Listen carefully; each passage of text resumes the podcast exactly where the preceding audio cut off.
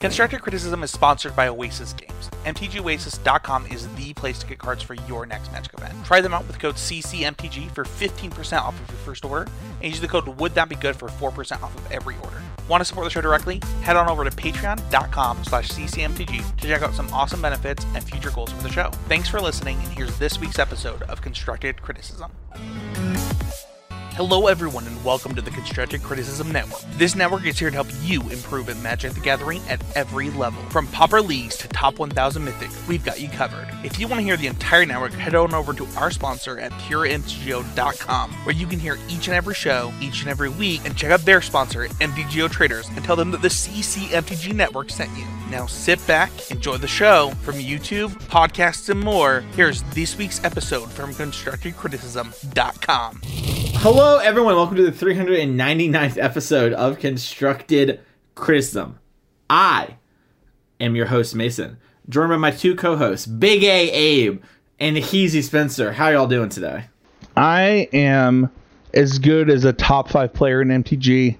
You know, those top five specifically being PVDDR, Jon Finkel, Kai Budde. I can't even remember the one you're trying to make the whole it. point about. No, I can't finish it because you're like, you're like mad.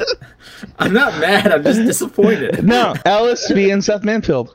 I dealt with this as like a Tom Brady fan for. So at some point, you have to admit that Seth has been playing since 2014, basically, and his stats are that much better than basically every human's other than PVDDRs, and he deserves that spot. Anyway, I'm not having this conversation on the mic. I got a new nickname today. So I, like it, a big A? uh, the more you say it, the more I'm like feeling like I should be pushing back against it even more than I already subtly have. All right, But, no, we're off uh, it you know. we tried it. We we wore it on like a hat. Like, are you okay with the lockout or? I'm pretty upset about the lockout, but the players deserve more money, dude. It's it's not even close. Like the owners are just being greedy and, and ridiculous. So I think Mason. I'm hoping that I get to see more Nationals baseball in the near future. I'm What's really a hoping for lockout? it. So basically, the uh, the players union and the owners of the teams need to reach a deal for the players to get paid equitably and for the games to happen. And the like, Oh, it's like a it's always this conflict between like the owners want more playoffs because that's where they make most of the money and like ratings and and shit. But like having playoffs doesn't actually do much for the players because it like kind of like waters down everything else, makes the whole season matter less. In baseball, kind of this long history of having really long seasons and and lots of games. You actually get to see the best teams and have large statistical samples for everyone. And also, minor league players get paid like disproportionately less than anyone in the majors. So like the whole players union has to like kind of like look out for the farm systems and stuff. It's like this huge inner working labor dispute. And the owners are always like, "Oh, we can. You'll come around to us. You need us." And the players are like, "You need us." So they It's, just it's, end up it's really interesting when you look at like the history of Magic for what it's worth, because like the players tried to unionize like pay the players in like 2014 or maybe it was a little bit before that, but like Oh, pay the pros. pay the pros. Thank you. If you kind of look at like Magic, like when they tried to make the players not matter, the the whole thing collapsed. Right. The biggest group that has done a really good job of this is actually the NBA. The players union has a ton of power in the NBA. The G League players get paid, I think, like a minimum of 40k. Like it's a pretty good salary. They absolutely crushed it. And also, like the bubble happened in the NBA during COVID, just a total slam dunk success baseball has this thing that Abe just mentioned this problem of like the season is way too long uh, and doesn't make any sense. That's why the product sucks. Anyway, the thing is, is like if you compare it to Magic, like there was like a huge problem with like GPs mattering a certain amount, right? How many GPs you played and like GP points, and then they like switched to your top 10 GPs. MLB is like basically before they made that switch where like all of your games count for some reason but there's like 138 games. That's not true. I think there's 96 games or something.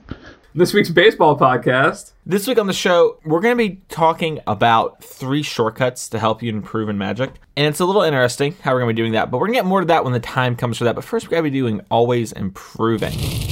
Abe, what was your always improving moment this week? So this week was um, the sealed arena open. I actually got a bunch of interest from some people around me asked me about, you know, how do I approach limited format, helping people understand the draft format better in lead up to that. And I was kind of trying to think about how to explain some of my philosophy on the value of staying open. I'd also, at the same time, been playing this game Luck Be a Landlord on Steam, which is kind of like a Slay the Spire esque deck building kind of game.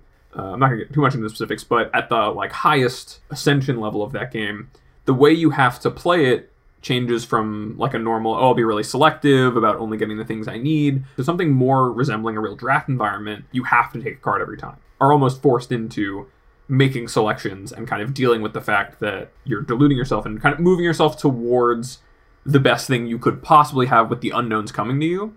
And that analogy really helped me not only like understand what was going on better there but also just explain better why it is that I was proposing to people who had the same common ground as me on games like that to why it is I was like, okay, you should probably consider making a pick to stay open here because like the value of taking this card that's maybe off color or has like the highest payout in, in these other scenarios, like you could shift colors into it, is actually worth it, even though current card that you're looking at is like on color and like would go in most of your decks if you're like in blue. Taking this random like red card that maybe is in the pack a little late could be better because you're going to wind up with like just a better deck overall if you're able to play it. Thinking about that through this other game, why is it that I'm taking these cards and why is it that I'm taking the ones that I'm taking uh, out of like a much smaller sample, pushing myself forwards towards what I think is possible and being able to put that the same way I thought was like pretty pretty big for me. I really like what you just talked about like on the overall construction of your deck and like how your deck presents itself and like the the game plan of it. Because I think that one of the coolest parts about sealed, I know you were talking about drafts just now, but like in sealed specifically, I actually think it has pretty great analog to constructed in that understanding your game plan in sealed leads to more wins in a lot of ways that it does that in constructed. I noticed that a lot of constructed players were doing better this weekend than you maybe your draft grinders. And I think a huge part of that is like this ability to identify those specific things. I don't have a whole lot to add. I think that's really interesting, though, and uh, it's cool to have those kind of moments. Spencer, what was your always improving moment this week? I ended up downstairs uh, and playing mobile Magic the Gathering. I got pretty sick at the end of last week. Just found myself kind of on the couch in the basement. It's really funny if you kind of look at the timeline, but like it might have been Friday night. I posted my mono white deck list in the Patreon Discord and said, This is free W's. Like, you should play this. And then mono white dominated the challenges on MTGO. One of the things that happened to me this week, I've in the past been really good about, and it's actually been kind of harder in this format, which is just understanding what an individual game is about, not what like my deck is trying to do. If I sit down, my hand contextualizes these things in the first X turns. A really good example of this, I'm gonna forget the name of the card, but it's the the three one life link. You pay two to like put a counter on it, and all of its counters give your creatures plus one plus one. Ability that that card has to like scale in the game was something that I hadn't thought about a lot in the last like couple times playing with it. Like I, I've usually only played it as a two of stuff like that. And the other things is like boarding out things like um, welcoming vampire was something that I was not doing a lot of. If the matchup is not about like what welcoming vampire was trying to do, I kind of was laying down there and like realized this matchup is actually not about this. It was really interesting to like have these really easy sideboarding moments, and this is like an improvement that I made in Magic. I want to say in like 2020 to 2021, where like I was really focusing on aggro decks and understanding them. Between playing mono red, mono green, and mono white, and understanding like monocolor aggro decks in this format, there's so much going on. And understanding like an individual turn sequence or what your opponent is trying to do and how you can disrupt it while also advancing your game plan. Mono White really leads into that. I was pretty impressed with myself. I think I went on like a a seven game win streak with Mono White on mobile, like in my basement sick. It was entirely off the back of just like, okay, here's my opening hand. Here's what I know about what my opponent's playing. Here's where I can go from here. It felt good. It felt like the work that I had put in for two years and getting better at aggro decks really paid off.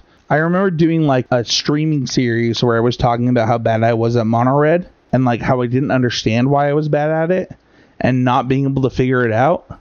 And I, I really feel like I figured it out after this week. Uh, my always improving moment comes from this past weekend as well. I went and played a local 2K, which you can hear a funny side story about if you listen to the mic check. Is one of the perks of being a patron. I played Grixis Shadow, and I have one whole league to my name on Grixis Shadow before this event, prepared readily for this event. And um, I'm trying to figure out what I want to do and all these sort of things and the numbers and stuff. And one thing that early on I was kind of big on, but I doubted myself, and I, I went with something which is kind of the whole point that I was proving here, is that some people had gone for the 20th land in Shadow. I know, a big innovation. And they had the one Fiery Islet. And the majority of people had not. Even after it had been uh, kind of around for like two weeks now, still uh, the majority went with 19 lands. And despite knowing it's an expressive iteration deck, and despite knowing it's a Lurrus deck, and knowing that I'm going to have a lot of use for all my mana, and that even if my spells are all one and two mana, I'd like to do more than one of them every turn, I still, in the last minute, took the Fiery Islet out of my deck and put, I think it was a Drown the Loch or it was a Fatal Push. It was one of those interaction spells, the, the extra copy in. I made top eight of the event. Uh, I lost a really close one in the semis or whatever, or the quarter. sorry. But ultimately, like all day, I was kind of like, huh, I kind of wish I just like wasn't having to aggressively top these lands on these DRCs because I kind of need to have at least three mana, ideally four mana, so I can go like one, one, two, or go like Lurrus plus interaction and that sort of stuff. I really regret and kind of just defaulting to like, well, if everyone's doing this, it's probably right. Is sometimes reasonable, but I knew there's a lot of factors in that deck, and I knew that the way I was trying to position the deck made it better to actually have the 20th land, and I, I should have gone with that instead of being like, eh, everyone's doing this, whatever, it's fine. It can't be that wrong to have, you know, another one mana interaction spell in my deck. Uh, it's going to be sixes some percentage of the time, and, you know, should have just had another land. Would have been good how do you apply that moving forward? Just don't be lazy or whatever. Like, just critically think about it more. It's kind of what it comes down to because it was a thing where originally on Monday going into this last week, I was supposed to be my modern seat for the NRG I'm playing this weekend. That's right, Chad. Every every other weekend I'm playing a big tournament for the next couple weeks, and so now back to the weird days. But I was supposed to be the modern seat, and I was going to play Shadow for the event, and so I was. That's what this testing started. on Tuesday, I found out I'm not going to be the modern seat. I'm going to be the legacy seat. So things had to shift or whatever. I'm already locked into doing this 2K. And I want to do well at the 2K. I wasn't really happy with the 29th finish at the last NRG. I really wanted to like top it and win. And so I did spend some amount of time on Shadow, but not like playing, but like thinking about stuff. I don't have that many games on this. A lot of people are doing it this way, and they're advocating for doing it this way. Uh, you know, a lot of really good players. Like I think Baumeister got played 19 lands, for example, this past weekend in Shadow a lot of people did. And I, I do think it is wrong after playing with it more and thinking about it more, where you really just want to be using a lot of your spells and using a lot of mana on every single turn. Having more lands is good. And I should have just been like, well, even though everyone's doing this, having like my deck play out like this is really good. And I fell for the trap of like cantripping for lands instead of cantripping for spells essentially and being like, yeah, with my DRCs and my expressive iterations and my baubles, I'll be able to move to the lands that I need. Instead of being like, oh, with these things I can move towards the like one and two of spells I have. I don't need to have like all the drown the lochs. Like it's nice in games where you have four drown the lochs and you cast them all, you're typically pretty happy, but that typically isn't when cow games actually play out, especially in modern. I should have made my deck more consistent. And I kind of knew that going into it, and I just in the last minute was like, spells are pretty good, and put spells in my deck. So you got to remind yourself, lands are pretty good too, Mason. I know. I, I'm normally all about it. That's gonna do it for always improving moments. Uh, if you want to support the show, you can go to Patreon.com/slash ccmtg. The show will always be free, but one of the benefits you get, along with my check we talked about earlier, is get Patreon shout out. So shout out to Ben newest patron of the show. There's been a lot of talk. Believe it or not, people are excited for Paper Magic. People have been talking much because they're excited for like Indy and Dallas and stuff like that. A little NRG hype. So uh, you know some stuff's going on there. You get to be part of the Discord, and you get to ask a question, which we'll go over later in the show.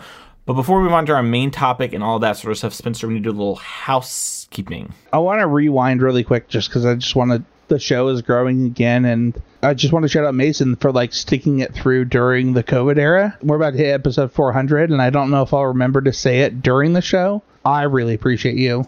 And like I obviously quit before COVID. Seeing like the reaction on Twitter, Facebook, on the the Discord, obviously this is what you were hoping for the whole time.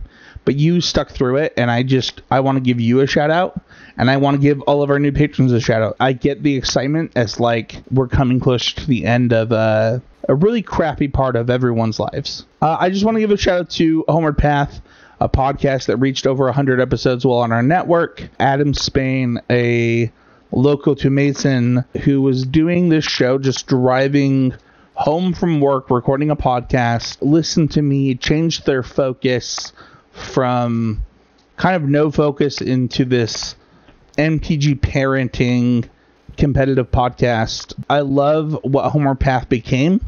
I know that there's a lot of people sad to see it leave. We have other co-hosts of other shows on the show that it is their actual favorite podcast to listen to. Taking care of your family first and yourself first is always the most important. You know, I myself have taken a break from CC, from Mythicast, from all of my projects, and like, we love you, man, and we just want to just say that we appreciate you and. I don't get it like you get it because like I don't have as many kids as you. Like I have two kids, it's already hard, and I can't imagine like how difficult it is to try and play Magic, do a Magic podcast, and have as many kids as you do. So, thank you. And I just want to say we appreciate you. Abe, you look like you want to say something. I'm very sad to see that show go. I thought it was a really, really impressively done concept, and uh, the network were, were worse off for not being able to have it. But wishing wishing him the best, of course. You know, life is very important. As much as Magic content's important to me, life's very important to the people who live them. So, taking care of your wife and your kids is like especially for the the podcast about being like an MTG parent, right? Like this probably was always going to happen no matter who did it. I just appreciate that like Adam was honest about it and like, hey, I need to do this thing. But you know what's more important than family? Nothing. But right below that's magic. So let's go over three shortcuts that help you in magic. So this is Spencer's topic uh, for the show this week. I kind of mentioned at the start of the show. We're going to be doing it a little interestingly. So Spencer, do you want to pitch the idea and then hop right into your topic? Dude, you know what's funny is I don't think that the what we ended up with was like my original idea. My original thought was like we'd have 15 or something like just 15 things that we do. Like it would be like a rapid fire quick topic thing. When I was writing the show and thinking about the show, it made a lot more sense for like individuals, being the three of us, to just talk about what we were passionate about in MTG shortcuts people would have had their own and it wouldn't have been as cool as like us diving deep into like you picked this let's talk about this. You know one of the things that were talked about during this is like are the heuristics we apply to our games? And i'm going to go first because i think that my role both on the show on the patreon and also like where i want to be in magic is like a great deck builder. I think that deck building has some interesting points that people don't always understand the first thing I want to talk about is counting slots. A good example of this is something that I said on our text thread, guys, which is like early interaction these one to two mana interaction spells. And I think that people often confuse like you need to be playing the best one at your slot all the time. Let me tell you that I qualified for a Pro Tour with Twin Bolt in my deck. Sometimes it's about maximizing opportunity rather than the best thing you can be doing. A really good example of this that actually has happened a lot over the last few years is two mana mana creatures. Decks end up with whether it's six or eight or whatever.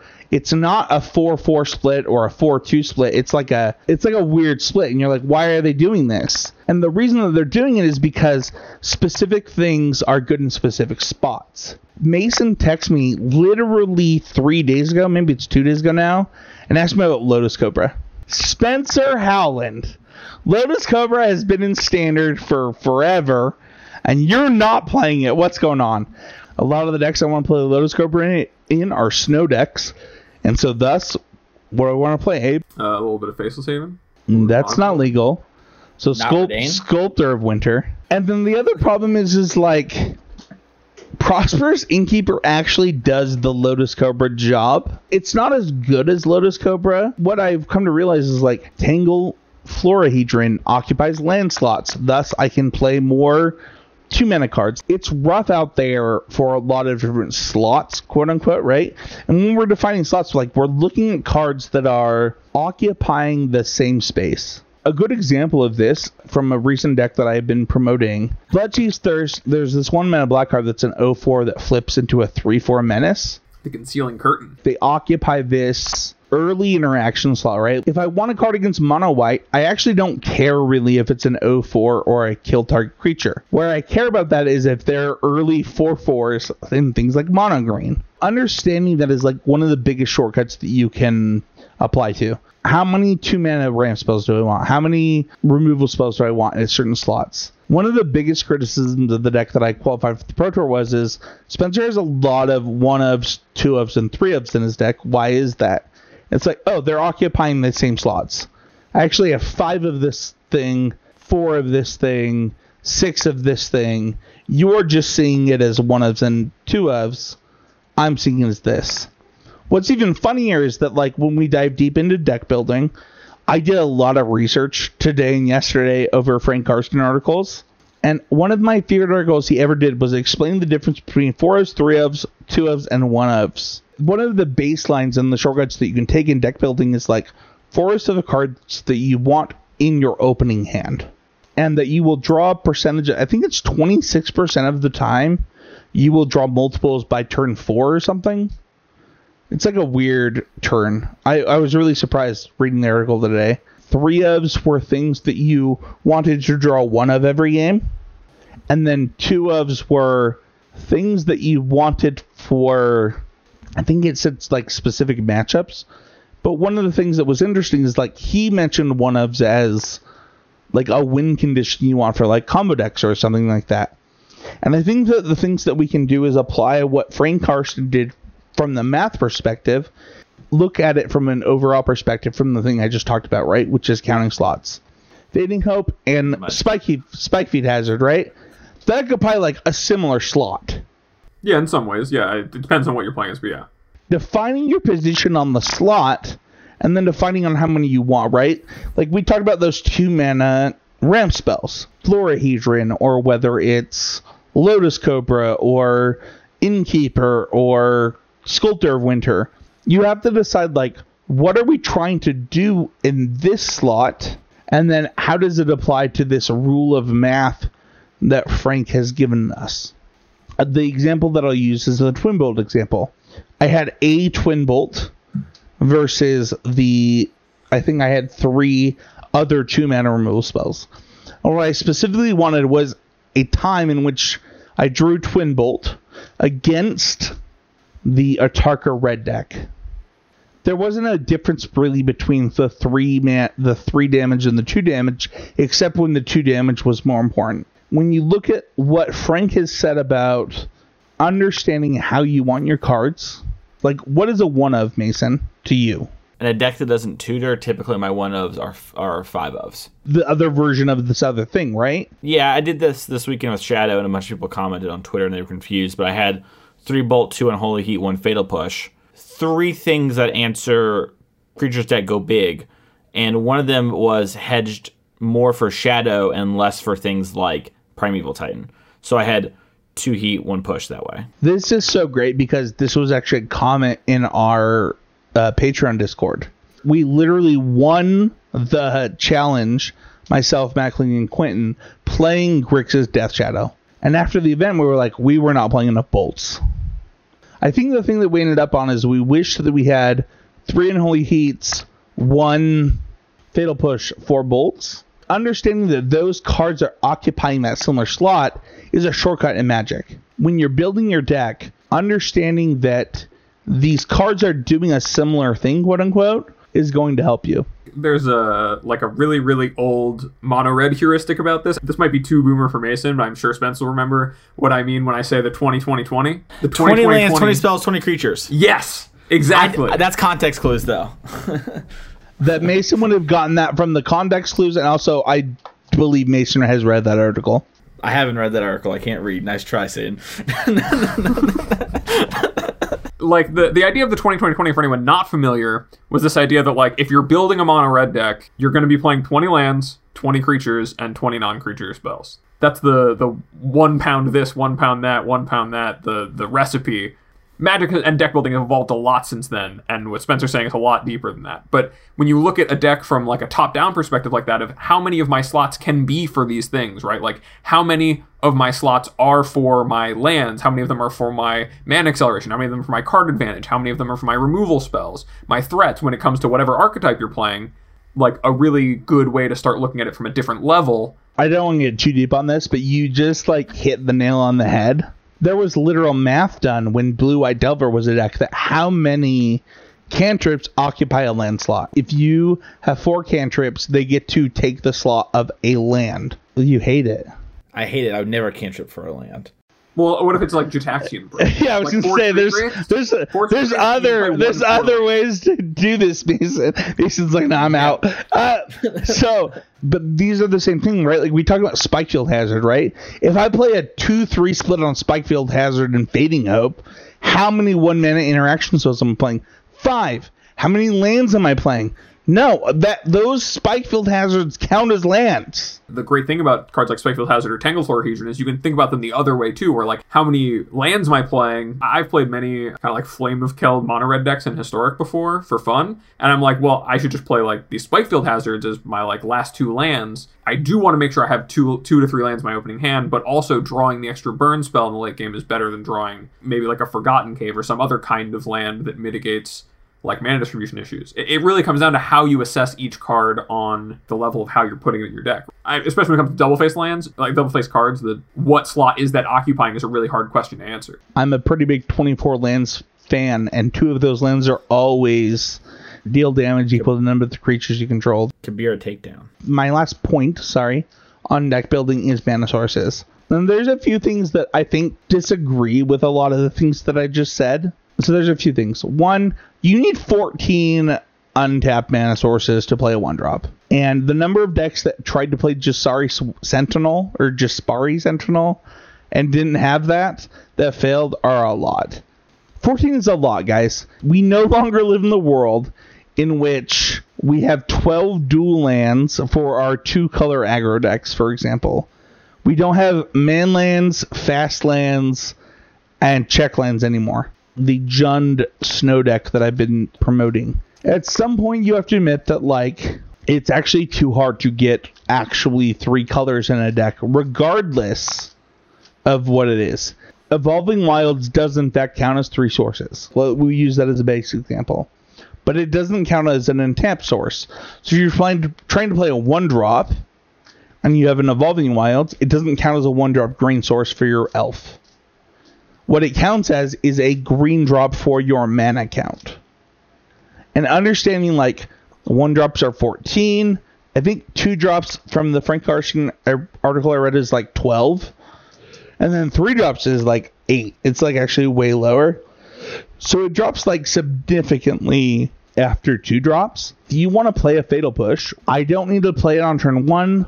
I might need to play it on turn two, and the other cards that might it might occupy, like the concealing curtains, like they occupy the same slot. I don't actually need to play this on turn one. However, if I'm going to play, a lot of the mono green lists are playing two Jasari Sentinels and four of the one drop wolf. That's that's rough. I don't even hate the two just Jaspera Sentinels, but what I hate is like anyone trying to do it on Gruul mana that doesn't actually have the mana sources to do it. If you look at what Temur could be in standard versus where it has ended up in the format, you'll see a lot of these. Those are my tips and tricks. 14 mana sources for one drops, 12 mana sources for two drops, 8 mana sources for three drops, 4 ofs, 1 ofs, 3 ofs, 2 ofs. Legendary creatures should never be 4 unless you literally want to draw multiples. Counting slots is important. Like, one Twin Bolt does not count as one Lightning Strike. They are the same card. You are occupying the same slot for a reason. Mine is something that probably, if you listen to our playing through games episode, uh, we'll come back to you. But it is planning ahead as much as we can and then double checking it in the game. So for some of this, it's going to be a little more hard to check things in the moment because you're gonna be like leading up to the tournament. What are we trying to do with this sort of lesson? What am I trying to teach and impart onto you? the tournament starts way before the tournament actually starts. The tournament doesn't start on, you know, Saturday morning at 10 o'clock or whatever, you know, when the, the judge says, like, welcome to the 2K, we're going to have seven rounds today. The tournament starts back as soon as you decide that you're going to go to it and you have time that you can allot to it. And so, what is the best way for you to do well at this tournament? It's to maximize your time, right? So, if you pre plan a bunch of things, then you can act on those in the tournament. You've already thought about them, you've already worked towards them, where you've helped succeed towards those things. And then in the moment, you can double check your work. So, that latter part's more about gameplay. We'll get more to that as it goes on. But let's take the example of sideboarding and stuff like that. And what's the sideboard we're actually going to register? You can take some time to pre-plan your sideboard plans, right? So when we get to the term, we don't have to do it. We see this happen all the time with sideboard guides. We see people sell this because it's such a uh, a hard thing to do, but it is doable on your own, and it can sometimes be helpful to get other people's insights. But you can come up with these sideboard plans, and then when you get to the tournament and you're playing the match, you can double check it. You know, maybe in my original sideboard plan, I wanted to take out all of my discard spells in the Shadow Mirror. And in the moment, I've learned some more things. I don't have to be constrained to the things and thoughts I had before. It's like, actually, I think post board, we're going to have more interaction spells for each other, and we always have Lurrus. So I think I want to have one IOK in my deck because I can actually kind of clear the way and find it, and it can always, if it's in my hand, I can hold it for a Lurrus or you know, if like I have in the early turns, maybe it snags a shadow or something. Dude, One of hold on. is not so- That's such good advice, and something I have not been doing in modern. You keep in the one IOK because it's always worth. Yeah, companions changed the game on that, especially. Yeah, that's that's unreal. I am before Lurrus and friends, hundred percent in like the Jund mirrors. You take out all your discard spells, and now I am you keep one in. And I, I could theoretically see two IOKs being in, but right now I've landed on one. I'll pre-plan that so that when I play my modern 5K this Sunday and I'm playing Shadow, I'll have I'll have a oh, plan hold, ready. Hold on, you check talk, about, you talk about Jund here, but like as a person that's played more Grixis Death Shadow over most of the modern decks, you're gonna keep in your thoughts is because like you know you're playing Death Shadow. I've been boarding out a lot of IOKs. What you just said might actually just be way better than what I was doing. I do think there's something to that. I think the the board out all plan is not that good. Also, for its worth listeners, all Thoughtseize decks are Jund decks when I talk about them. So if I I'm going to use the example a lot because I just I'm preparing and just played a tournament with Shadow. I'm going to say Jund or whatever, but I, I mean decks that interact on the battlefield and use Thoughtseize as one of their key ways to push through spells or interact with you. I'm sorry for that. I'm going to make the mistake. I'm going to try not to. But I realized that I said that only when Spencer mentioned speaking of Jund, because I was like, I didn't speak of Jund, and then I realized I did the thing so you could come up with your sideboard plans and do that sort of thing, right? And then you have those plans pre-made, and then when you get to the tournament, you can check it in the moment, like we just mentioned with the IOK example. You can do this for other things too when it comes to like what do I want my interaction mix to look like, right? Definitely somewhere in my 75, I want two fatal pushes, right? I want to have an answer for shadows and hammers. I want to have some number of unholy heats for like Murktide Regents. I want to have some number of unholy heats for planeswalkers like Teferi 5. I want to be able to answer that. You're going to see at a local event, Rhino, stuff like that. And I think that I want some bolts this weekend. So when you have all those sort of things, you can kind of pre-plan and be thinking about that all the way. So when it gets time for deck registration the last minute, you've not having to sit there and stress how many times has anyone ever played a tournament and someone's across them saying like, "Ooh, what should I be doing?" Whatever. It's fine to have those last moments where they're like a little indecisive, but if you pre-plan and thought about it a bunch, even just in your spare time, it'll become a little easier to make those decisions, and you kind of know what your game plan is going into the tournament. Now, on to the thing that we did a whole episode on. I'm going to rehash slightly here. If you are playing a deck in the tournament, you know you're going to play the deck. And even if your composition of fatal pushes and holy heat and bolts change, you do kind of have a general idea of the cards that are going to be in your deck on game day. Maybe you're going to figure out some six sideboard tech like run Afoul right before the tournament, you know, and now you're ready to kill Murktide Regents. For the most part, you're going to know. And so you can pre think about how you want to play out things and the kind of hands you're willing to keep and not willing to keep in matchups you're willing to have. You're not actually in the dark, especially in modern anymore, when you make your mulligan decisions, right? Your opponent has a companion. You now know something about their deck. If they reveal uh, Kaheera, they're either Belcher or a control deck or an elemental deck, like a hardcore elemental deck. Those you have good information. Or maybe they're a dinosaur deck and you prepare to get destroyed. These are the things that can happen. You know, if your opponent has Lurrus, burn, mill, shadow, a hammer. These are all things that they can be, and you know that you're gonna like want to leverage your uh, one mana interaction spells because all those decks only know one mana spells. Yorion, you know that your opponent's to go for a longer, grindier game in some aspect. So having a hand that maybe, you know, can take advantage of that or is bad against that, you now know and can make your decision. You can think about all these sort of things and think about the kind of range of hands you can keep. On the episode, we talked a lot about how I would play out these examples and I would have like, you know, like I have these seven cards in my hand and this is what the board looks like and I'm going to play as an Eidolon. What cards am I willing to pitch to Solitude? What cards am I not? So that when I get in the moment, I have that decision pre-made. I've pre-planned it a little bit. And I'll double check it in the moment, but I'll kind of know what my range of things I kind of want to do and how I want to orchestrate the game.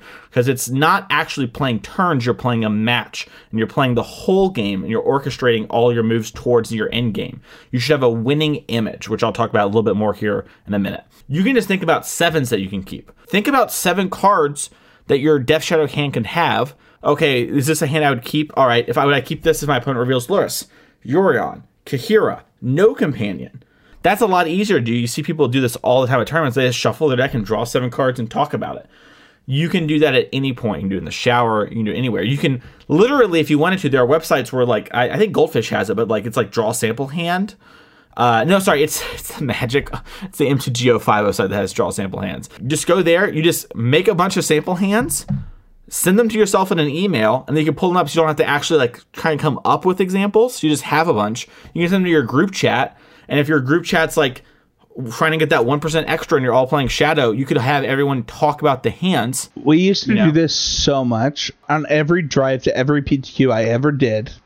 Somebody pulled out their deck, drew an opening seven, and we debated Sneak Keeper Ditch every hand.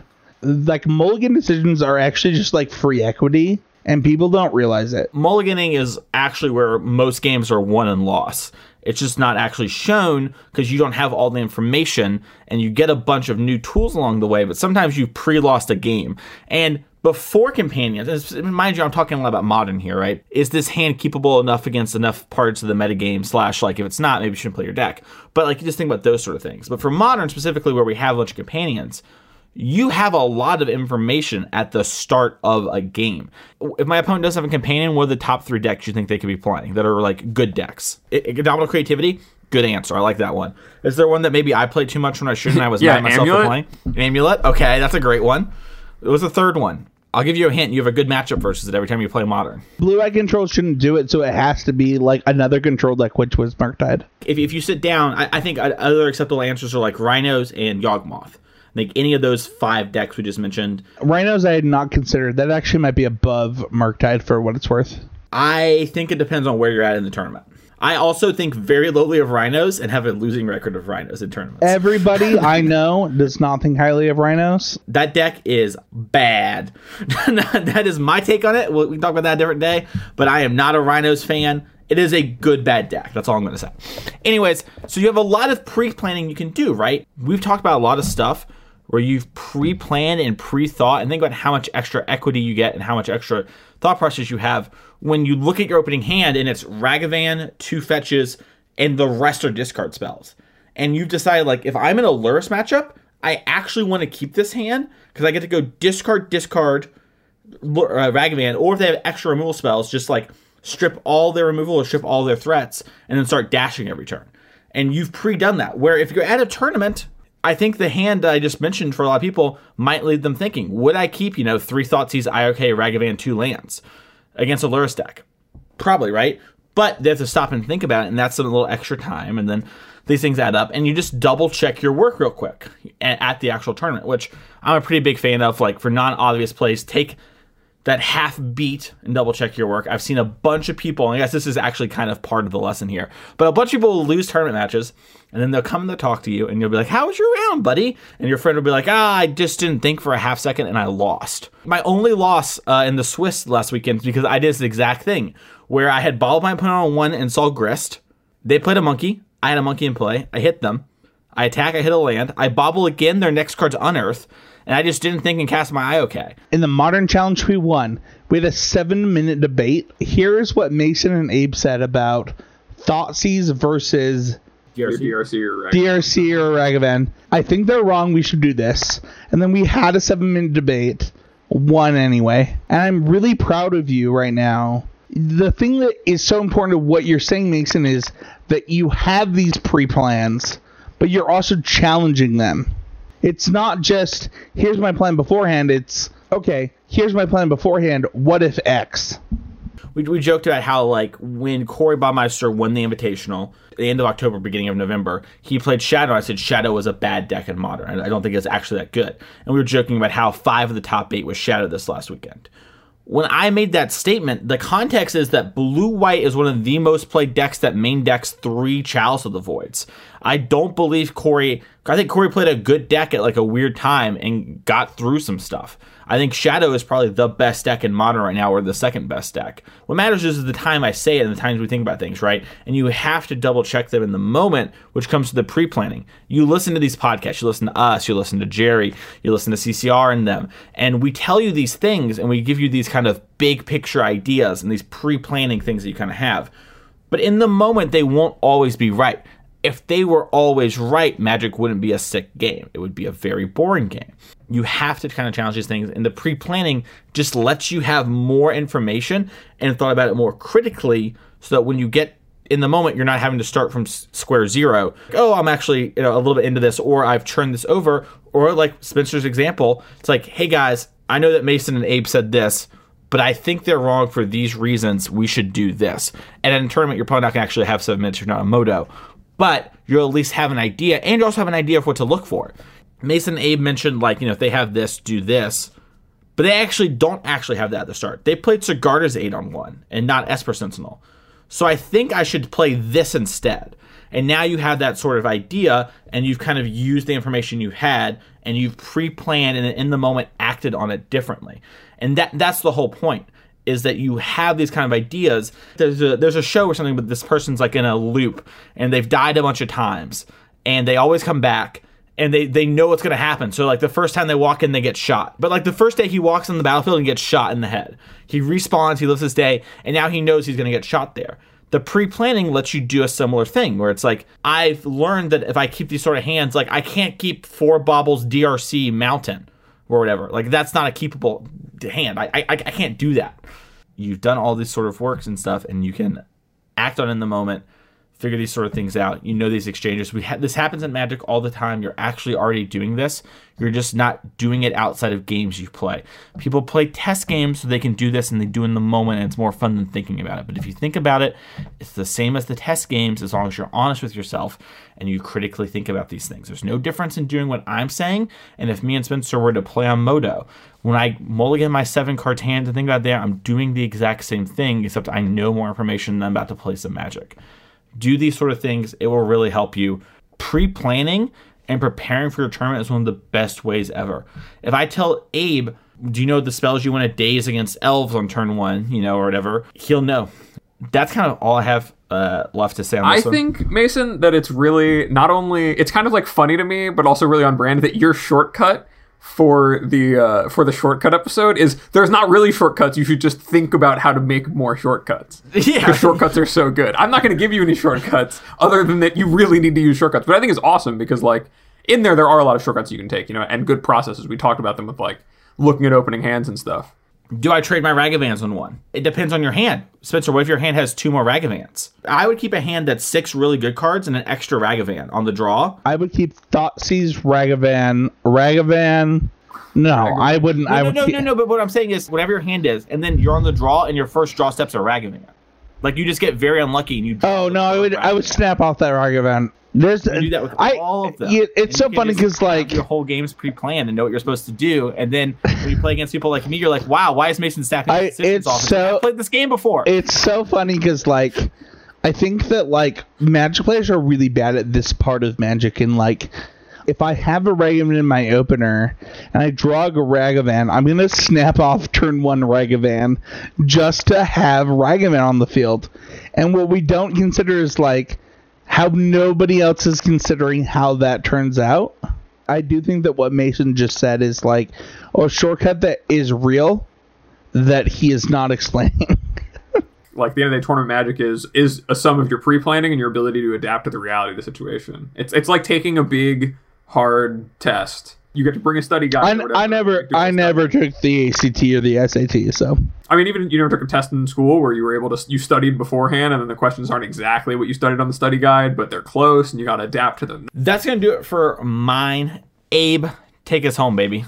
It's kind of great that uh, Mason gave you this like pre-game talk. Spencer gave you the the deck building talk. I'm here to talk a little bit about in-game play decisions and something that I do a lot. That's actually just like one of the biggest heuristics and simplifications that I use in-game uh, especially I have to play quickly when I'm playing uh, like limited or lots of constructed matches, which is just boiling games down to the raw card quantity and the resources involved. What that means is like I have five cards in hand and you've got four cards in hand. I'm up one card, right? That's that's a very simple equation to do. Know, it's probably something that I picked up and is most useful nowadays, applicable in like decks that play Counterspell or Force of Will in like Modern or Legacy. At a certain point, your goal, if you're playing like blue-white control, is to lock your opponent out of their draw steps by going up one card, right? It's you you go plus one on them, one of your cards trades for one of their cards straight up. It's the f- like fundamental principle of a control deck is like I'll counterspell your spell and you got to draw one card and I also plus my Teferi or cast this other draw spell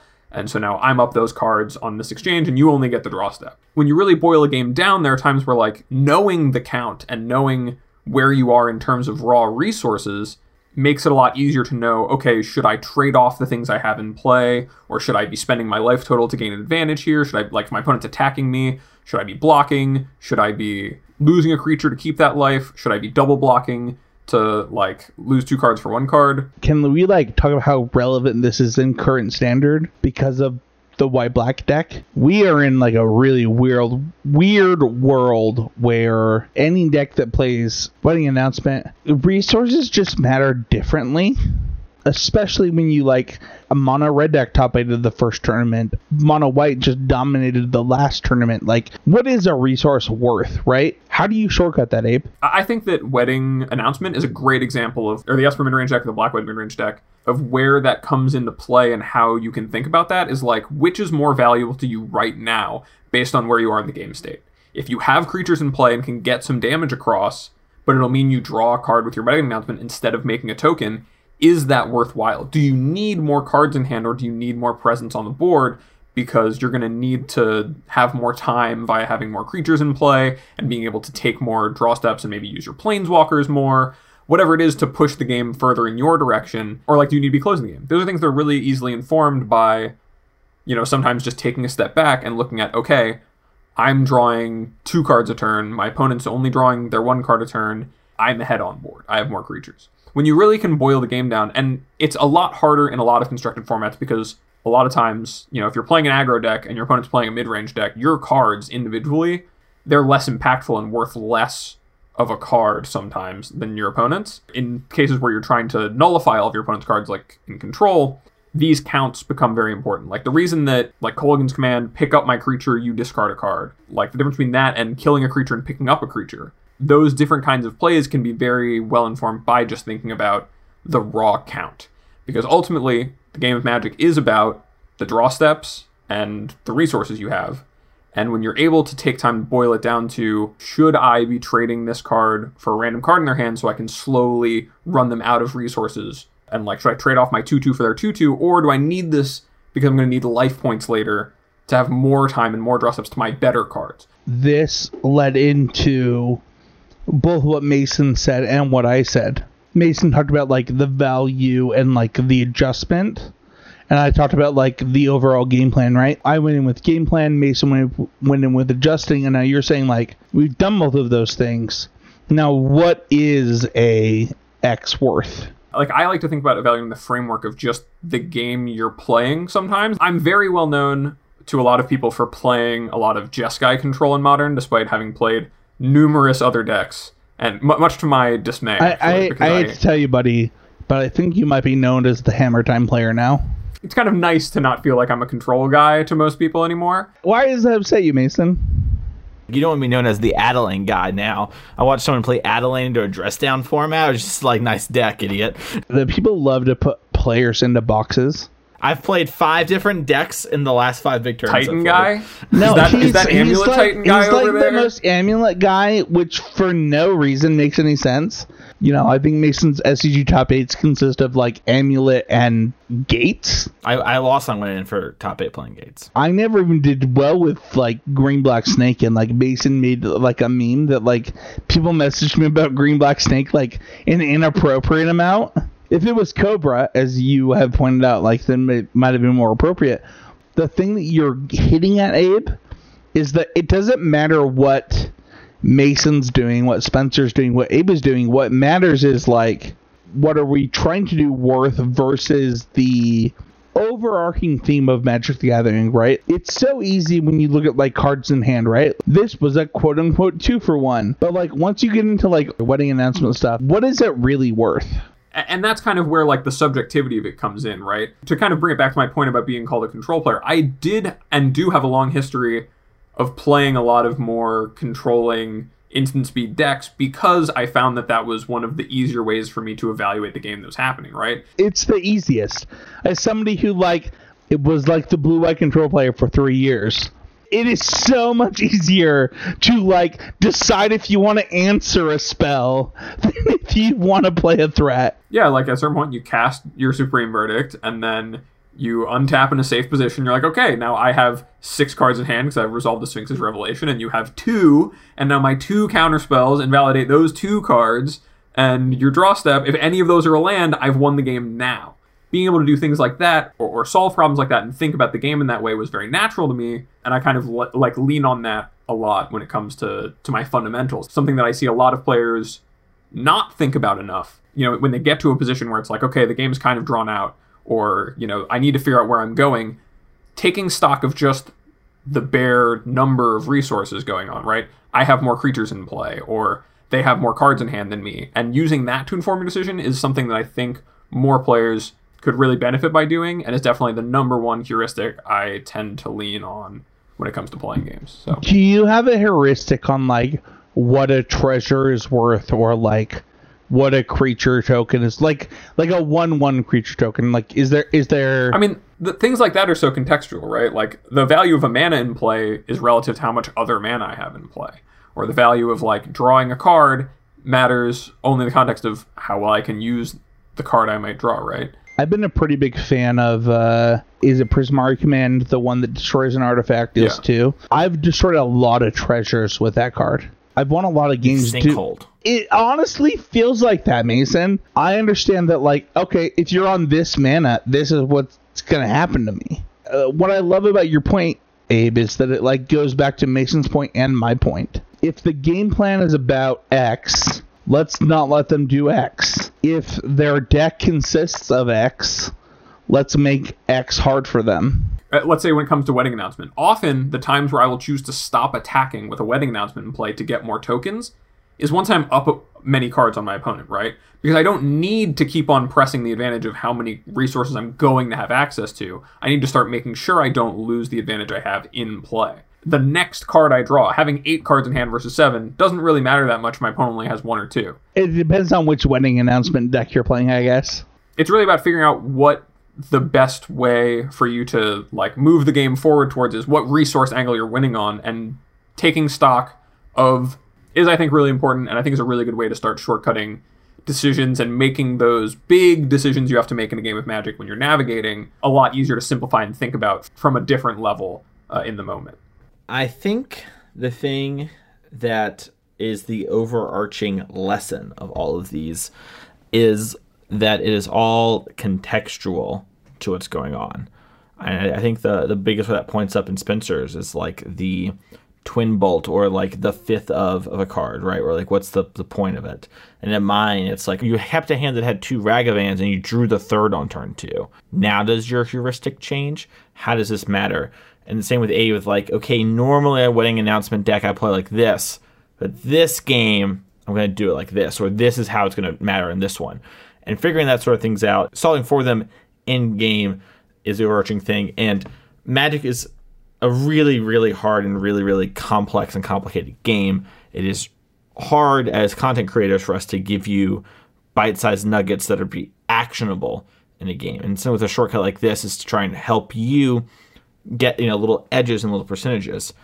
But at the end of the day, you do have to kind of figure out each individual puzzle in the moment. Working on thinking about all these sort of things so that you're solving the puzzle of how the deck's supposed to be built, or how the matchup is supposed to play out, or how uh, this interaction is going to play out can actually be easily actionable in game. There were a lot of other little things that we kind of touched on in there, and hopefully those help to make it so that you know you're able to actually go out there and really get something from this and have it actionable in your games because it is so hard. And if it was easy for us to tell you things like this, it wouldn't be the game that has all this stuff about it. Yeah, I would almost take them in the step by step. Like, in all honesty, I don't know if either of you disagree with me, but like, if you could take them in Spencer's advice, Mason's advice, and then Abe's advice in order, I actually think that would be a huge help. It's hard to talk about shortcuts as things that you can start to rely on, you know, because shortcuts are shortcuts for a reason. They're not the real way there, right? Like they'll help you make better decisions in the moment if you remember them as kind of a guideline. There is no one maximable that's just like, yep, you do this and everything's easier now. I, I gotta tell you, man, works. I did coaching for like three years, and everybody asked me for that shortcut. if I had the shortcut, what do you think I'm doing here? We did this video with you, you and me, Abe, on the the Constructed Criticism channel. People loved it. I'm still getting messages for coaching. I I have two people who I'm working with. Still, Uh, still, people love it. And Mason and I are gonna do money pile, right, Mason? Like you're gonna teach me money pile. That's great. You have to get the things we talked about down before you apply. One of the best pieces of feedback I got on the the video with Abe was Spencer understood enough to ask Abe questions. That was like the main piece of feedback, and it's like, yeah, I mean, I've like played Affinity before, and I've played Stoneforge decks before, so like I had these pieces put together. If you follow the order of deck building, pre-planning, adjusting in order, you will just win more games of Magic. It is shortcut by shortcut by shortcut by shortcut, not it's not like a thing you can do tomorrow. I hope that's not what people get out of this episode because I don't I don't think that's true. there's a huge value to having shortcuts you put in place, but knowing how to put those shortcuts in place, like knowing the mathematical values for Frank Karsten articles that you brought up, Spencer, helps you. It makes it easier. You have to do less iteration to get to the point where you're like, okay, I have enough mana sources to cast my spells, or doing what Mason said and spending all this time developing these specific heuristics around the things you're going to be doing, the way you want to play your deck out, evaluating what kind of spots you should be going for certain kinds of plays with your deck in game. Those are all good heuristics to develop. You can't just rely on just doing the same thing over and over again. It's not it's not like a game where you can just match the patterns and that's how you win every time because everything's so different and everything's so contextual. That's to do it for this week's episode. We are to do our Patreon question when we have patron of the show. Go to CCMTG on patreon.com. You can do things like get the shout out, get us to Discord, and ask questions like Ben did this week. Ben asked, when testing for a tournament, how many games do you test before making changes? For example, I'll usually play three plus leagues on MTGO, then go over the notes of the matchups and make one or two changes and retest. But I'll have the habit, mainly on Arena due to speed of matches, of having a bad run and changing too much. Personally, when it comes to this, I will make changes about every league, in part because if I'm playing them, I have already where I've thought about a bunch of stuff and I kind of want to see them in the moment and see if there are things I was missing. That's not to say I always change a card every league, and I've definitely, you know, if you've seen my streams, we've played the same amulet list like, you know, nine days in a row, never changing your card. And we've also played Gog where we change a card every single league, you know, not even full five matches, you know, we like 202 and we drop. It really matters so much more on like what's trying to go on. And I think you're never going to play enough games to actually get enough information on any of these changes. And it's the classic Ellen Bogan quote of like, figure out the information from non sufficient data. With that being the case, I kind of think it's much more like I will change it when I need to because playing three leagues is not like that's the sauce. And now I've got enough t- context, you know? I feel like I can often tell stuff after playing a matchup one or two times, like if it's going to be good or not, assuming the play patterns play out the way that I'm thinking and not differently. The last point you just made is like exactly how I feel. Like this matchup either plays how I think it will play, or I need to make adjustments. I am the type of person that plays. I play uh, events on Arena rather than playing ladder pretty often. There are so many times on Arena where I just want to concede after a 2 0 because I've already made my money back to change my deck. And you're like, Spencer, you're 2 0. You want to change your deck already? I'm like, yeah. Like, I've already realized that something that I thought was true was wrong, even after I'm winning. I think that people think that it's a trap to change your deck after a short number of matches. But I think that Mason's point in the main topic of the episode, if you thought X, X didn't happen, and also like you could consider Y number of scenarios where X didn't happen, you're probably wrong. And you should change your deck whether it's your sideboard plan, whether it's your main deck plan, like I have a really weird mono white list. If you're a patron, I encourage you to play it. I literally think I have the best mono white deck in standard. But I, I do think that like so much happens between games, understanding how like the hive mind considers things and how you consider things that I, I think it's pretty okay to change things between leagues. I know that that's like a 5 kind of thing for MTGO. That is an appropriate amount of time to consider those changes. If you're playing through leagues on Modo and then making notes of your matches and then making one or two changes and doing that again, you actually have a really good process in place, it sounds like, where you're evaluating things going on in your games, you're looking at what cards matter and what don't, and then trying to adjust to, you know, do the things that you want to do more and the things that you don't want to wind up doing less, testing that. But what I think that you might benefit from doing if you feel like you're doing you're like making too many changes when you lose, you might be doing too too many changes is actually You instead gotta, of you gotta win based more, Abe. The fix for this is winning more, so that you're making changes. No, for- it, it's not. It's actually No, it's just- actually that I- you should I'm just kidding. um just joking. you should be looking at the problem differently, right? It's not about your win rate that you should be caring about when you're playing these leagues to learn.